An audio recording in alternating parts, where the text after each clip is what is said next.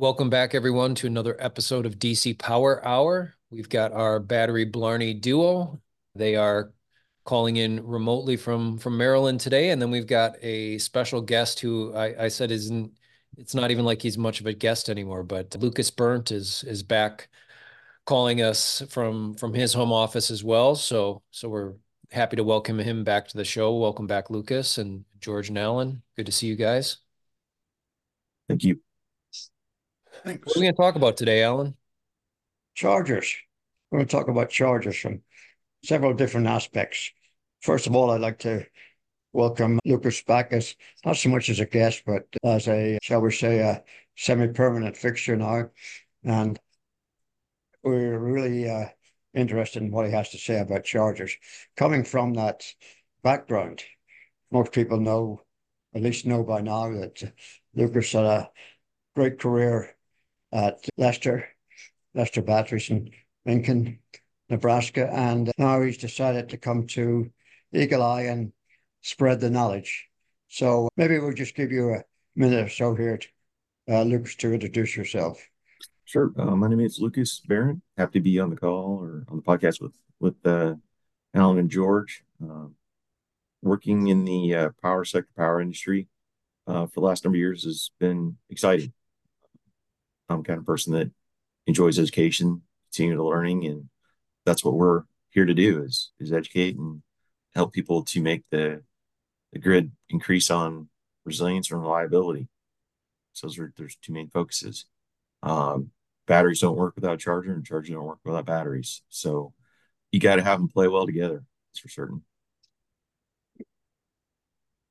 Well, as I said in a previous podcast, Lucas, that when we're talking about battery charging, my with my tenure with a battery manufacturer and, well, actually two different battery companies, one of my problems was, or one of my headaches was uh, warranty support. Every warranty had to come over my desk. Mm-hmm. And I forget the exact figure, but it was well over fifty percent of the warranties I saw the batteries weren't being charged properly. Ever since it's been, I've been on my soapbox about charging. And we have a couple of published papers, I think, at Eagle Eye, uh, to talk about that very subject. Uh, one of them was peer-reviewed papers. It said, the title was, I think, Are You Charging Your Batteries Properly? So uh, I'm pretty well versed on that. I know George is pretty well versed on the battery technologies. So maybe we can start with how does switch mode rectifiers come about? So, George, maybe you can address that one, and then we'll take it from there. Okay. Uh, switch mode rectifiers actually uh, came about, in a sense, a bit as the organizations uh, that were using them, mainly the communications company, the telecom companies, and to be precise, they were looking for smaller rectifiers. In the U S, it was all for outside plant. In the U K, it was what really accelerated it was that British Telecom were introducing their first totally electronic System X telephone switch. And they wanted a charging system to go with it. So they actually contracted with, at one point, I think it was originally three different companies to develop based on their specification. And their specification actually included the size, the shape, and the connections. It was a very, very detailed specification. The only, shall we say, the only freedom the designers had was what they actually put inside the box, but they had to make sure that all the connections and it all they all looked the same. Over the years, that uh, they, they, they took off, and we had some of them. One of them was introduced over in the States by a company at that time called P C P, up in just north of Chicago. And they they were using that, and they sold a lot of them into the what was then the upcoming cellular industry. But uh, so the, the, the point about it was, was that they, based on the, the British Telecom spec, they had to be convection cooled, and they had to be modular, because they they wanted to be able to basically do have redundancy built into the systems. They, in those days, if I can remember right from the System X, a couple of systems I saw, the actual chargers were, were built into the same rack assembly as the switch was. They were just a power system at the end of the switch, and then they connected to the battery in a separate battery room. But that's where the history starts. Then within the U S, it became important because the, as the telephone companies, and we started building loads of subdivisions, uh, those subdivisions were outside the range of the existing central office. And uh, the telecom companies did not want to be building more and more central offices. That's an expensive business. So they found a way of using electronics. They could extend the, the voice channels out to a remote site, a remote location, a piece of equipment that you all know very well. Our listeners will know very well. Those yellow boxes at the end of the, the subdivision, that in the early days there was nothing but complaints about it, until they learned that, oh, by the way, if you if we take it away, you won't have telephone service. So, you know, people started to learn to live with the yellow box. But the problem was that they, there, was, there was two things there. One, they actually wanted batteries that did not need to be topped up, which is why we ended up with the valve-regulated cells being developed at a very rapid rate to do them.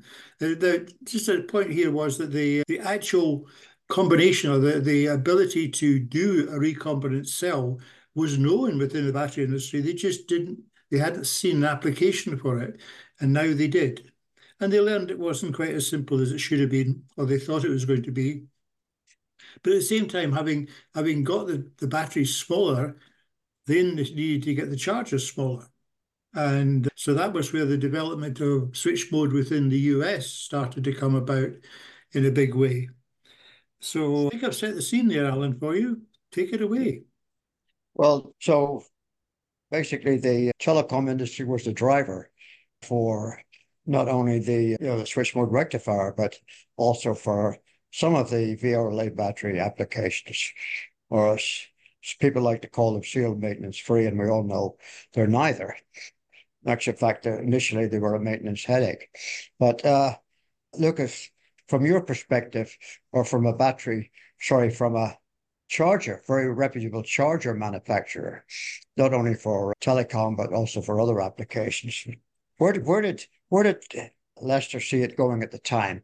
Because they were up against all the companies that were kind of waiting at the doorstep of the Bell companies, or had been traditional manufacturers for the Bell companies.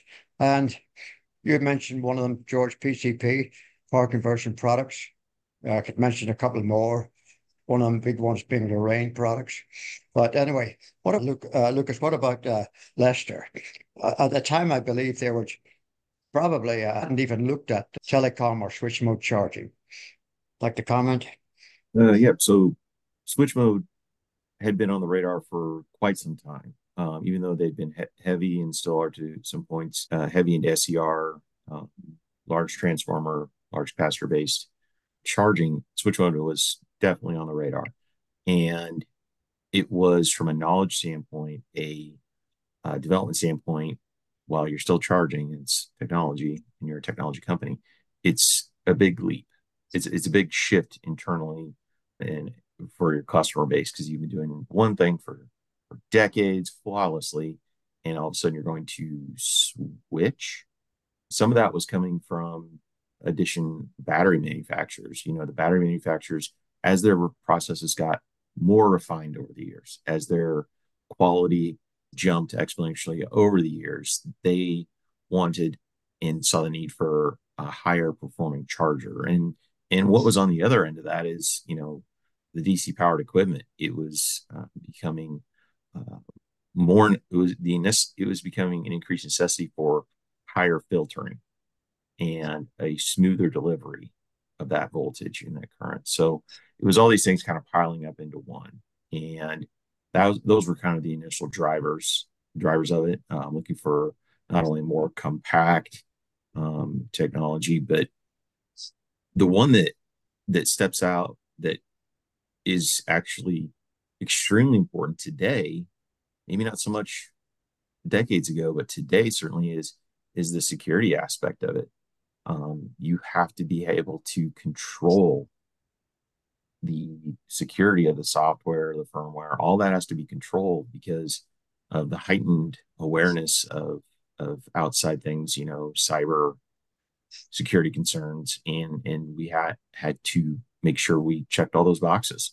And, and that's one that we didn't see coming all those years ago, but, you know, we tooled up and, and got prepared and did, we had to control that process. And it turned out it was just a great move uh, organically.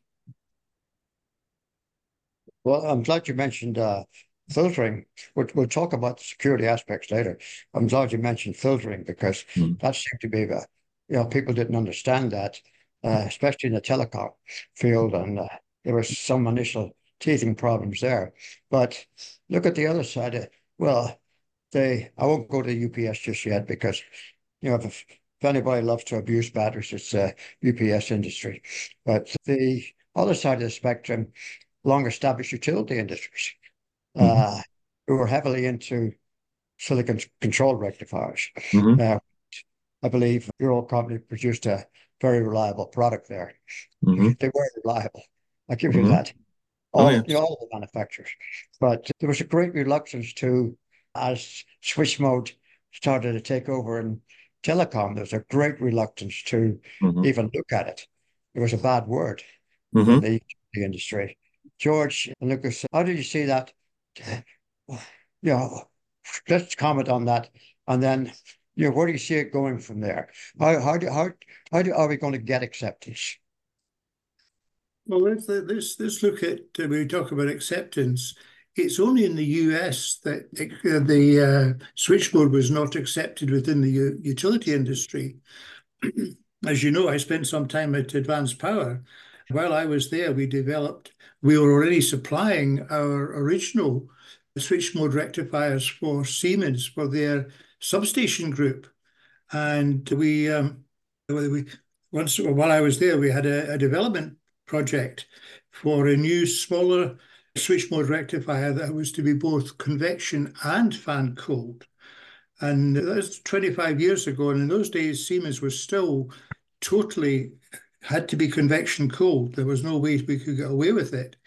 But they were they they used it wholeheartedly. They were very happy with it. There was no problem at all. I th I think that the the is it's just that it's the inertia. They I don't want to. I'm not going to put our utilities down because they're doing an amazing job. But there is a little bit of an element of what works. We're not going to upset because it's it works. We know how to make it work.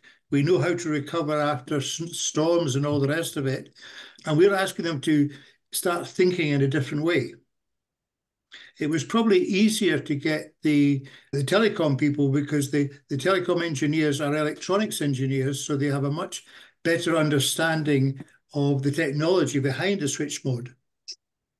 You know, it's just, I think it, it, it's, it's what comes down to all the stuff we're doing at the present moment. It's down to education. Mm-hmm.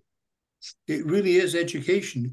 You know, you, you you comment, Alan, about the fact that, you know, when you were doing warranty, that number of the, the batteries would not be fully charged. That hasn't changed. I, I was at a customer's location only a few weeks ago, and we were getting alarms on the monitoring system for low voltage. And when I actually went and looked, uh, you know, I asked the tech that was with me to measure the voltage, we were right at the bottom end Of, of the of the range. It was been it was nowhere near being charged correctly, you know. But it was so that education part is probably the most crucial part to get switch mode accepted as well. Ed, well education's a big part of it. I, I do agree. The we, we've stepped into this place where they're asking for better technology, while that's also being drilled down on the utilities to do more with less. And we're seeing all these questions and we're watching this from kind of the, you know, the, not the cheap seats, but definitely close to the action. And it comes back to education and saying, okay, here's a solution. Here's how it works. But most importantly, here's how it integrates with what you already do. We don't, we don't need to completely change everything, how you operate. It makes it easier. It helps you attain these goals that you don't think are attainable because you don't know about these things that are out there. So it is education. Well, then, you know, same time, uh, couple of mandates come charging down the road, and people will recognize that. F E R C, F E R C, and N E R C.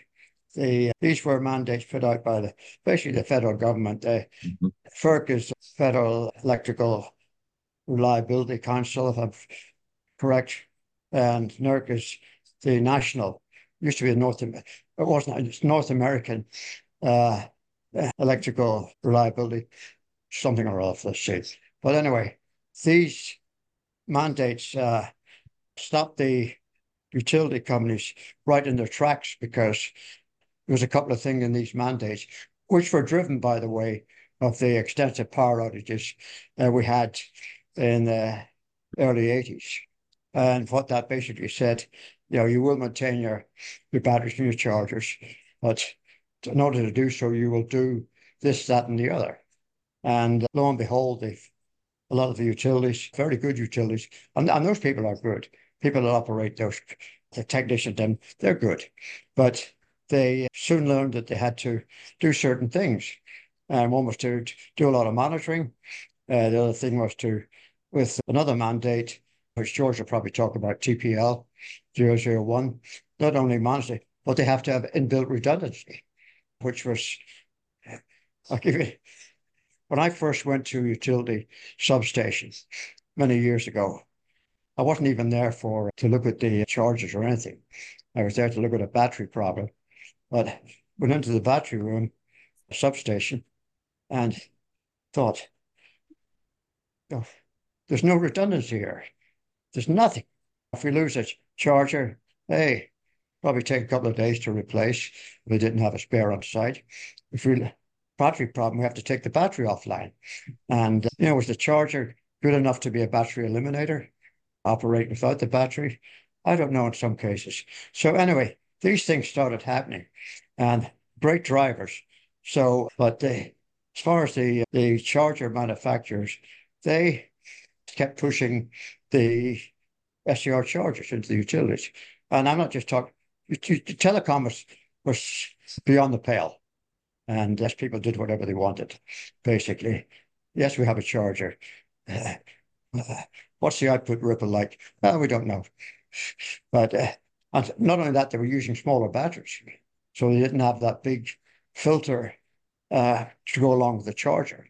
So we're at a stage now where people are having to change. And uh, so, and the, and the charger's got to work with the batteries, mm-hmm. right? uh, which is my pet subject. But uh, maybe I'll let George talk a little bit about this, uh, some of these mandates, which he has been heavily involved with. Yeah, sometimes I wish I hadn't, but that's uh, you know that's what comes if you if you take up teaching, then you've got to learn all about uh, what you have to teach. And all our, the majority of my uh, students over the last eight years have come from the utility industry. So yeah, the P L C zero zero five, which is the first of the the, the mandates that come out, really just established a defined level of maintenance that was required, and it was it's by I triple E standards, it is not not strong at all, because the the time the times between the manual inspections are quite long. But and then the second one was T P L that came out more recently, and as you said, the whole objective here is T P L is actually a, a design standard, where the the objective is that the They are pushing the utilities to identify all the potential single points of failure that can occur within the network, and come up with solutions to actually, you know, eliminate them. Now, a lot of that is actually network design, the ability to bring power from another substation in to one so that they can they can transfer it across. So there's a large part of that. But in the Dash five edition of it, There was there is one small paragraph that itemizes five items that they consider to be single points of failure that you need to take action for. One of those five items was the D C power system. They want two chargers, two batteries. However, they do recognize that the large, or probably the largest amount of the existing network do not have buildings that can accommodate another set of batteries and chargers. You know? that are already somewhat tight and somewhat not always within electrical safety rules when you're trying to work on the battery, because a set of racks have suddenly appeared in front of them. So, you know, that's that's just one of the challenges. But they did, they they they understood that, and there is a, a way around this the problem, and that is if you have monitoring capability of both the D C voltage and battery continuity. And that's where the, that's battery continuity is where the challenge is, because you've got to be able to prove or, or know that that battery is, has continuity. And that's probably been the biggest challenge for the industry, is the continuity part. If you're running, if, if you're running a, a battery monitor with ohmic testing on it, then as long as the as long as the, the monitor is measuring both the the the cell ohmic value and all the interconnects, then you have proved there is connection all the way through. But if you're missing one of them, then you've got to alarm on that and say, basically, sorry, but this is, you know, uh, there's a potential here, this battery's open circuit. When I look at that from an operational point of view, yes, it works. Yes, it, it will do. But it's not, it's not totally definitive. You know, I spent enough time, as you know, doing battery monitor, monitoring, and, you know, sometimes noise affects, and you miss a reading. So you've got to make sure that you, within the monitor, you've got to go back and double check and triple check almost to make sure that that is a valid open or no reading in order to be not causing false alarms. Because one of the struggles that the utilities face today is the whole problem of false alarms, because they, if they have to roll a truck at three o'clock in the morning, they are not happy campers. So, you know, it's that that's part of it. But yes, the, as long as you can prove those two points, you, the, the battery has, is being charged at the correct voltage and the battery has continuity, then you will get around T P L zero zero one. Well, Lucas, as a, the battery manufacturers, they were faced with this, you know, filtering and both the E M I and R F I filtering and also regulation. How did, how did they approach that, and where do we stand now with, say, the uh, the switch mode product and filtering and reg filtering and regulation? And so from the the grassroots of this, where it started was contacting battery manufacturers. You want to build that relationship, and that's what we did. Uh, build the relationship, and you have general discussions about what your goals are, what you want to do, kind of the direction you're wanting to go. And then you start asking for test samples, and you start testing, and you have a real honest back and forth of, here's some test data. What do you think? And, and now you have a battery manufacturer looking and saying, you're looking out for me. You're, you're trying to help. Thank you. And, and you learn a lot, and you learn how to get the most out of, out of these batteries. Everyone's batteries, to a point, you know, the chemistry is a little is a little different, obviously, and how they respond, take a charge, discharge, and even over the health of the string, what they look like. And so you try to accommodate as many people as possible, and, and to and to build that relationship. So that's where we started, and then it, then it goes into things like efficiency, and are we charging efficiently? Are we pushing too hard on the battery? Worst case, you know, worst case scenario. What's the recovery time that, that we want to get back out? And then now you're moving into one of the toughest conversations that takes the longest is with the user, the customer, who's used this one type of technology. It's what they were trained on, it's what they learned on, it's what their foreman, journeyman used, and now it's changing. And then it rolls into the, the E word, George's favorite, Alan's favorite, education, and and building that up. And so now get through all that. Now you're into your regulatory, uh, whether it's the C E C, the D O E, and then complying with your, your I triple E's and, and so on. It, it it is a long process. It is, it is not easy, but, you know, it's for the better. Well, you know, talking about proper battery charging, and, and you hinted at it, Lucas, is that not all the same. And I'm not just talking about difference between vented lead acid of regulated lead acid and I C A D and lead, what have you. The key factor is the specific gravity of electrolyte in that battery.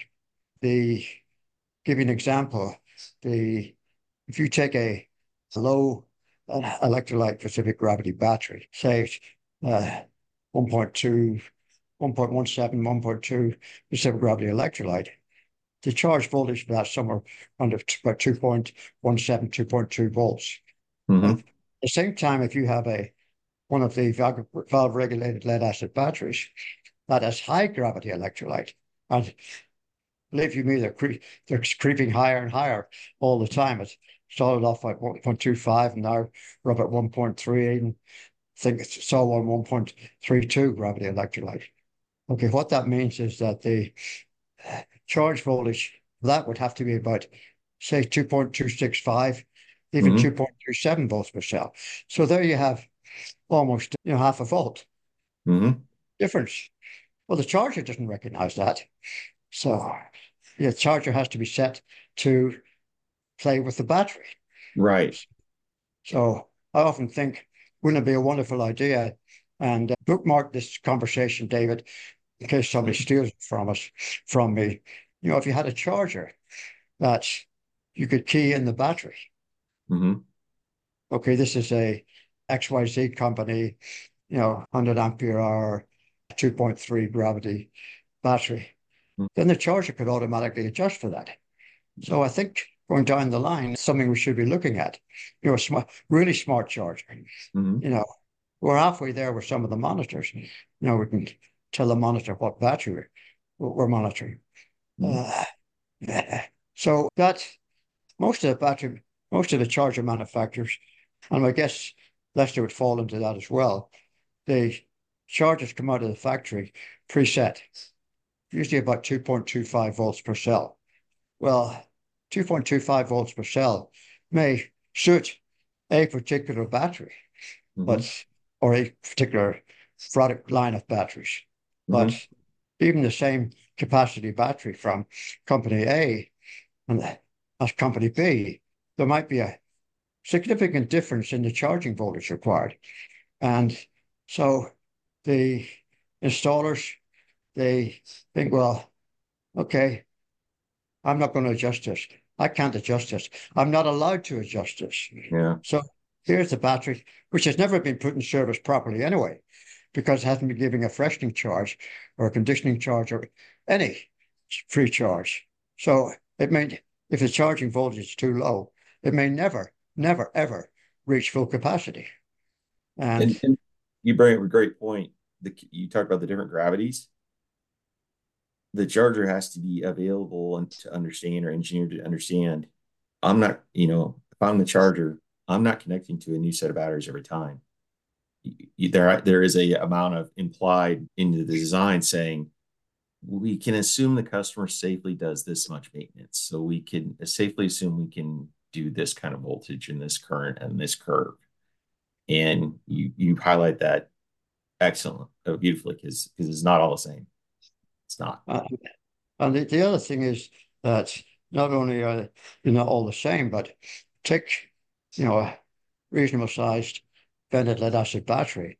Now, on recharge, you can probably pump as much current into that as as you'll take.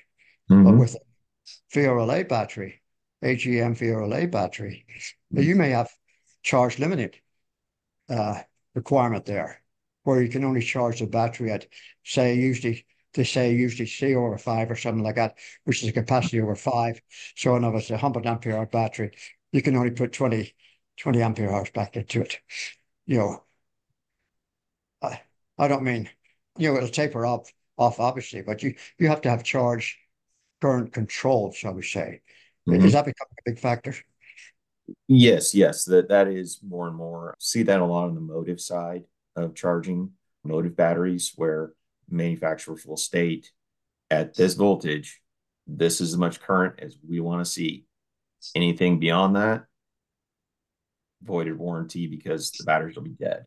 Mm-hmm. And you can only stay in that that window of voltage and current for X amount of time. And if voltage is not attained, then you need to back off or throw a fault. And so those on the motor side are, are very real and, and have very... So we're, asking, we're asking a lot from the bat battery for the charger manufacturers, right? A lot more. Um, yes and no, but as, as batteries become more... See, it used to be, you know, the charger manufacturing battery, you know, this is this is a, a shift I've seen in in in process for the last three or four years now.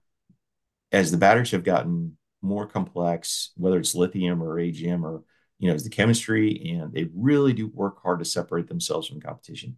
You used to be fairly agnostic about it. You you you you knew them, they knew you, but there was never any real collaboration. Well, you know, that ship is... it's left the dock. And if you're not already talking with them about collaboration and things like that, you're going to struggle. And the person that's going to pay for it's the customer. And, you know, while they do forgive, they don't have, they, they have a memory, and they will remember when, when the kids didn't play well together. So that's the, that's the shift. The, uh, you know, there's another couple of jobs a charger has to do as well. What's that? Over, uh, uh, temperature compensation, temperature mm-hmm. compensation. Charging. And another one is ground fault detection. Mm-hmm. People often overlooked. So I know George has got a lot to say about ground fault detection, and uh, then maybe we can talk about temperature compensation. So George. Well, we'll talk about ground fault protection, yes, but I would, I'd like to follow up on something that Lucas was talking about there, about this interaction between the charger and the battery.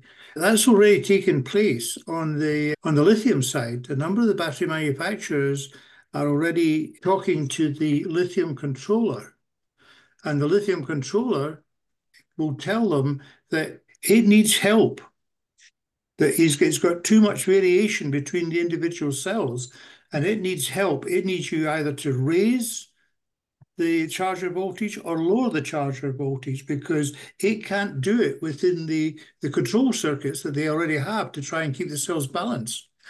And I, I really believe that this is this is only just the start.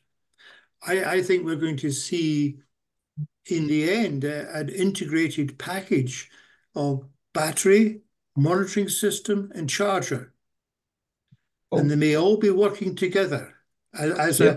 as a combination, and it's it's not that far away. But it's, you know, I suppose that if, if you look at it down the road, it, it may well be at one point that one of these manufacturers wins out and becomes the boss overall. But I wouldn't like to say where that's going to go.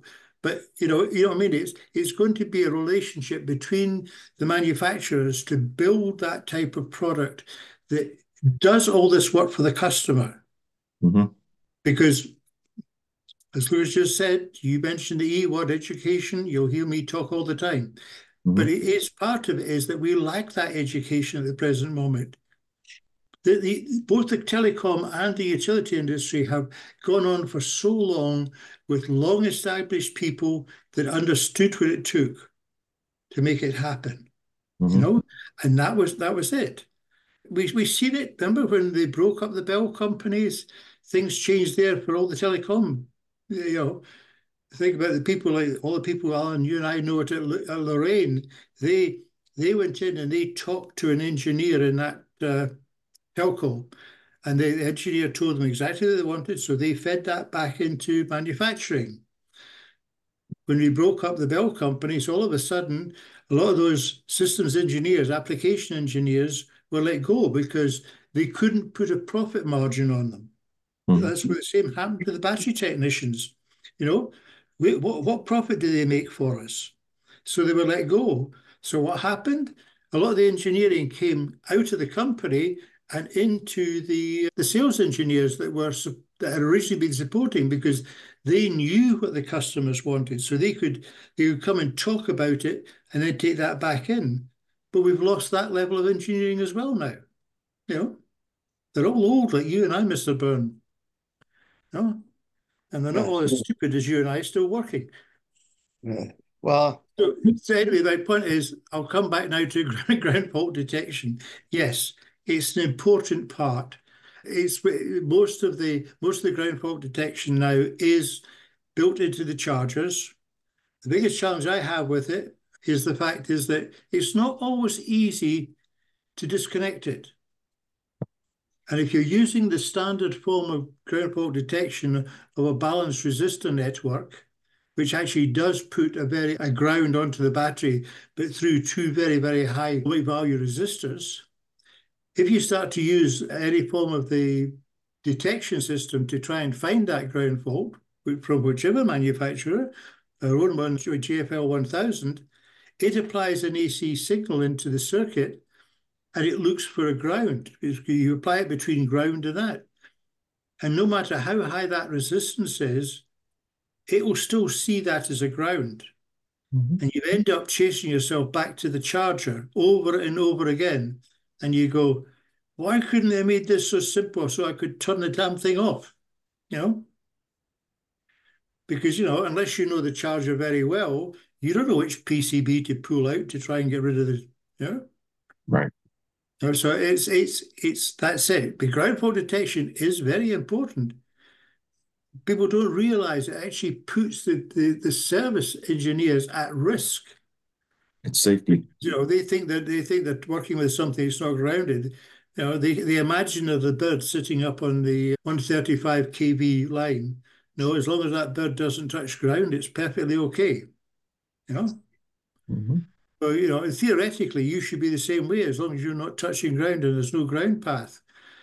But it's very difficult for you as a person to stay ungrounded totally. So, you know, because concrete floors conduct. So, yeah, ground fault's, ground fault's important. And, and solar temperature compensation, the temperature compensated charging. Uh, for those that are uh, not familiar with it, methods where you adjust the charger output voltage to basically keep a constant current with respect to the battery temperature or the ambient temperature. You know, you don't want to, to have the, a lot of current flowing into the battery, the battery's heating up. So I know most of the ma manufacturers address this. So Lucas, can you add any words of wisdom? The main thing I've seen with it is they don't all always use the same temperature compensation factor. By that I mean, you know, the, the number of degrees Fahrenheit or degrees C that the, the charger will compensate for using a preset. So, right. If you're running with a preset and you cannot adjust that and you have to go with what's stuck, what you're stuck with, or just what's available, that that can be almost worse in some certain in some situations. Uh, that that can almost be worse. So what you want is a system that you can very definitively say, at this temperature, we want you to back off this many millivolts per cell, or at this temperature, if it's getting chilly, we want you to lean in this many millivolts per cell. You want to be able to really dial that in, because that's That's something that a battery manufacturer is going to want to know. If there's an issue with the batteries, were you in temperature compensation? And and what did you set it for? That That's a big one. Well, the uh, other thing is, one of my pet peeves is that some of the maintenance organizations will get a little bit lazy. And when it comes to battery charger voltage, they'll take that at the charger, especially if the charger has a pretty reliable Uh, digital meter, mm-hmm. and they don't consider the voltage drop between the charger and the battery terminals. Uh, you know, you've got to ch take that charger voltage mm-hmm. at the battery terminals, sure. not at the charger. Mm-hmm. And also, you've got to be able to char to know what that voltage drop is going to be, judging on the size and length of cable, so you can compensate for the voltage drop at the charger. Right. Okay. It's no good setting the manufacturer's recommended flow voltage at the charger if you're going to get a half a volt drop between the charger and the battery. And that's all overlooked. That brings up a, a big point. You know, we've discussed that, you know, these new mandates for adding things to these substation control houses, and there's no room. So you're going to add to it. Best thing I can do is put the charger around the corner down the hall. Mm-hmm. And that's, you got to compensate big time for that. You have to be aware of that. And you need to be measuring not only what's going into the chart, into the battery string, what's coming out the other end to, to the equipment. And those are all things that must be accounted for uh, or you're going to have some problems not there long after. Well, one of the problems you've got as well, Alan, is, and I've, I've seen it over and over again, you know, when, when we ship the one of the, the Lester chargers out the door, it has a temperature sensor in it, and it has the um, sense leads that should go to the battery. I'll guarantee you that at least seventy percent of them that get installed, that's still in the, in the box when it's thrown out to the garbage because they don't know to do it. Exactly. The, the, no, there's no temperature compensation on it, and there's no, uh, and, and they have put the sense leads.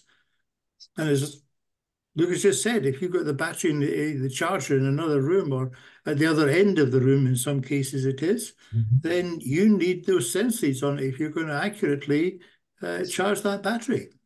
Yeah, and you, you got a couple of code complications there as well, George, as well.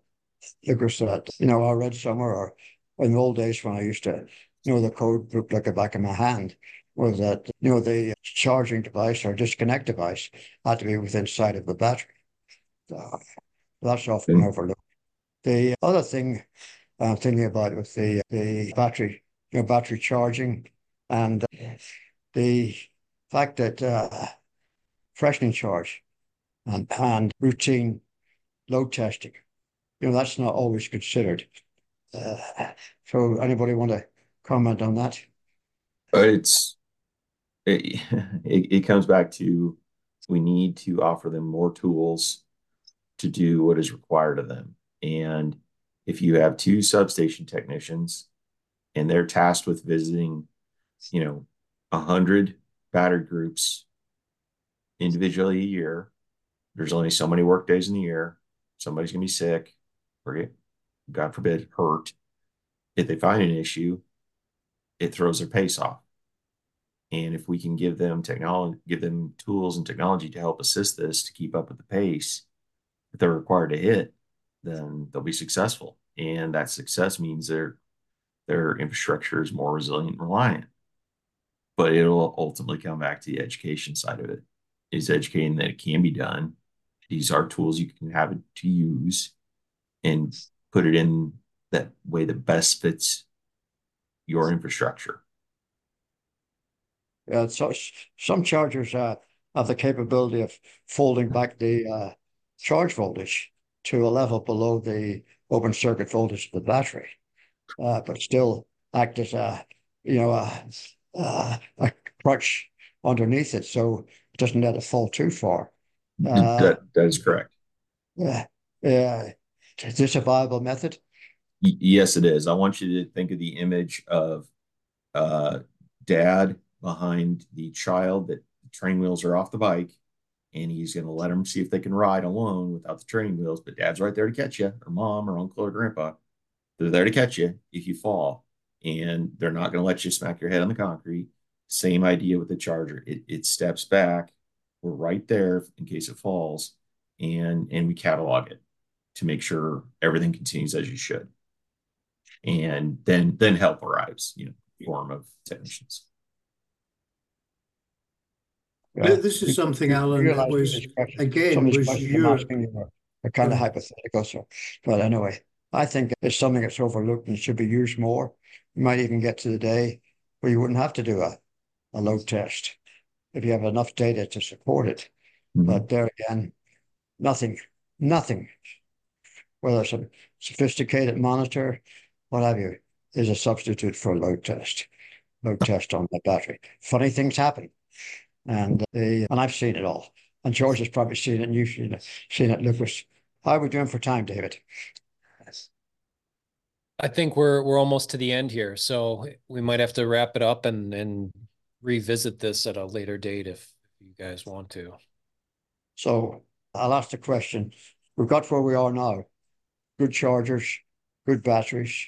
What's the biggest challenge? You know, a year ago, two years ago, we we were said we need better batteries, we need better chargers. What's the challenge now? So I know George has already said something about going down the line about smart batteries and smart battery chargers, but anybody think of anything else? Anything else we need to do with the chargers? I think I think technology wise, the the two are pretty well at the top of where they, their game right now. Yeah, there's some always room for innovation in, in the next generation, which we've had plenty of conversations about. But right now, the the biggest challenge is going to be getting the word out and and getting in front of them, helping them quiet down the noise of everything that's trying to get their attention to understand that this is a viable option to take away some heart, headache and heartburn. Yeah, yeah. Uh, you know, a lot of the other industrial chargers, as you know, use uh, three-step charging technique or even a pulse charging technique. Any place for that in our industry at the moment? I want to hear what George has to say on that one. Pardon? I had a feeling it may get passed back to me. um, I will be honest with you.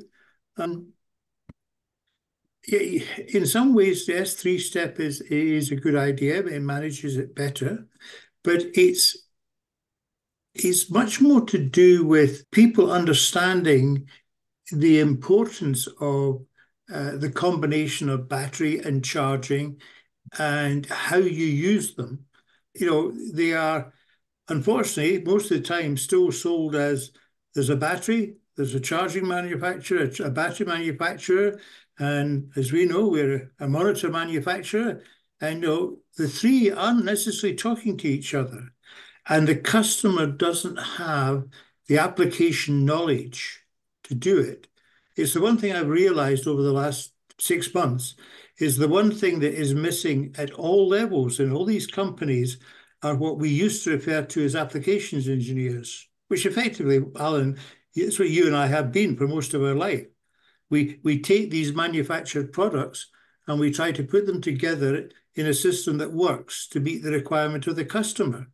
But there is, there's nobody doing that now. You know, you go in and install, somebody goes in and installs a charger and somebody else goes in and installs the battery. And as we now know, and at least in some of the stuff I'm working with, is nobody went in and actually set the two of them to work together. So there's a lot more of that that has to be done. Mm. You know, we, I think we've got the technology there to do anything we want, or at least we have the base of the technology, because now almost all our chargers are microprocessor controlled. And, you know, if you've got a microprocessor, you can always go in and change the software. Maybe not as easy as it should be sometimes, but you can do it. And the yeah. big thing is that in some cases now we're getting to the second gen or third generation of software that are going into these chargers. And there's been a lot learned, especially the software department, where they, they, they realize that they need to make this a little bit more modular and not quite also locked in, because no matter how many times they ask for a spec, they'll guarantee the moment they release it that somebody comes and says, oh, why didn't you do this?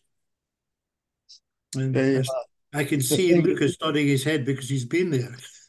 Yeah, the, my pet peeve at the moment is, uh, well, there's two actually, but in the U P S industry, we have enough problems there with batteries and chargers, but that the ends up usually that the U P S manufacturer or the U P S installer is responsible for installing the batteries. And that just doesn't work. Unless they're very, very familiar with batteries, there's going to be a screw up somewhere.